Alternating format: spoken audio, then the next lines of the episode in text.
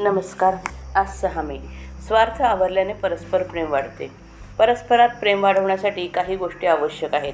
एक बारीक सारीक गोष्टींकडे दुर्लक्ष करून प्रत्येकाच्या स्वभावाला थोडी थोडी सवलत दे ठेवावी.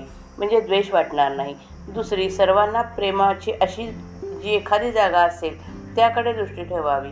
तिसरी कोणतीही सूचना सांगायची झाली तर त्या व्यक्तिविषयक न बोलता नम्रतेने आणि गोड शब्दात सांगावी.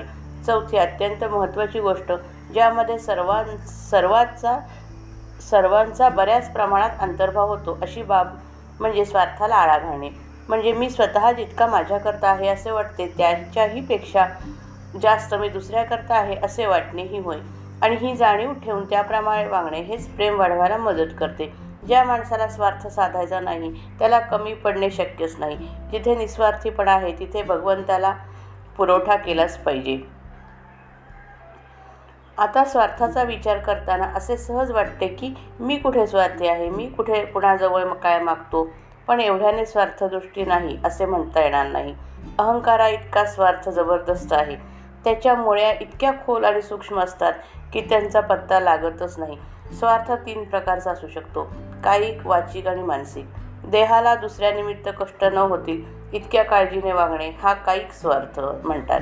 माझ्या बोलण्याला सर्वांनी मान डोलवावी. मी कोणाला काही कमी जास्त बोललो तर त्याने ते निमूटपणे सहन करावे अशा तऱ्हेच्या वृत्तीला वाचिक स्वार्थ म्हणतात म्हणता येईल.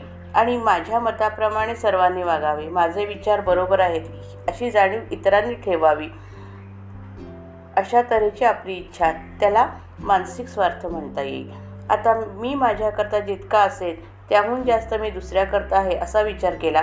तर असं दिसून येईल की मी जेवढी स्वतःला सवड देत ठेवतो तेवढीच किंवा त्याच्याहून जा थोडी जास्त सवड दुसऱ्याला ठेवणे जरूर आहे. म्हणजे जे दुसऱ्याने आपल्या बाबतीत करणे आपल्याला बरे वाटत नाही ते आपण दुसऱ्याच्या बाबतीत न करणे. आणि त्याच्याच उलट जे दुसऱ्याने आपल्याला केले तर बरे वाटते तेच आपण दुसऱ्याच्या बाबतीत करावे. हे सर्वाचे सार आहे आणि हाच खरा धर्म आहे. आपण जगावर प्रेम केल्याशिवाय परत प्रेम मिळणार नाही. आपण पुष्कळांच्यावर प्रेम केले तर आपण एकटेच त्यांचे करतो. पण प्रसंगाला ते सर्व आपल्याला मदत करतात. जो पुष्कळांचा झाला तोच भगवंताचा झाला असे समजावे. जो निस्वार्थ बुद्धीने प्रेम करतो त्याला आनंद खास मिळतो. श्रीराम जय राम जय जय राम.